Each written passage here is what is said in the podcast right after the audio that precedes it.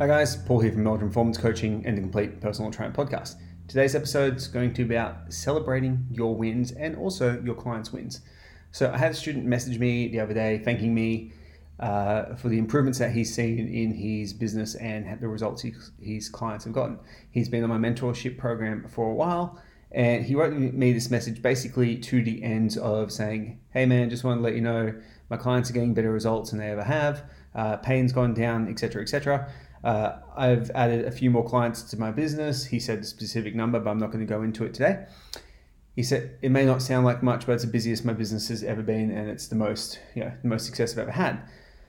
And was, that, that part struck me um, because as PTs and people in general, we tend to downplay our wins for what they really are. So let's just say, for an example, this person was charging $100 a week for two semi private training sessions a week. This isn't his rate, but this is a very realistic rate for PT.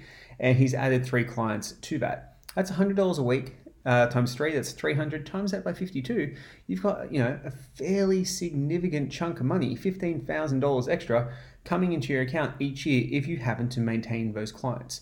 And if you take into account referrals, uh, you take into account you know increasing sessions, for example, it can end up being a very lucrative way to build a business.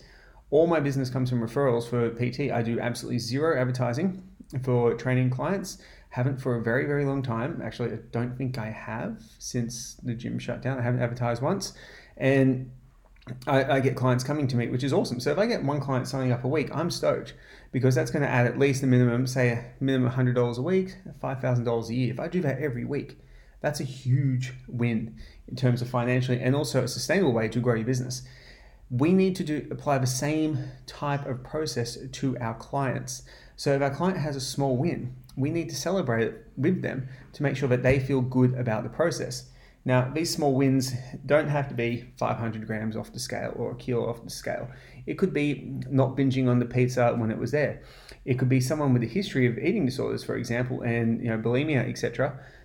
Eating ice cream and not feeling guilty about it. So the way that our clients can get wins, the way that our business can get wins, can be very, very different and very, very profoundly celebrated when we actually identify where they are. So what do we do with this uh, concept now? we want to look at our weekly tally at the end of the week. You know, what do we do well? What could we do better? What do we need to stop doing? Uh, I use a method called start, stop, continue with my students. Now, if we've had a really good week and we've signed up two clients, that's fantastic. That's something that's absolutely worth being celebrated. If we our clients have a really good week and but it hasn't come in the form that they necessarily like so they may have, for example, their main goal is weight loss. They haven't lost weight this week because weight loss is never a linear process.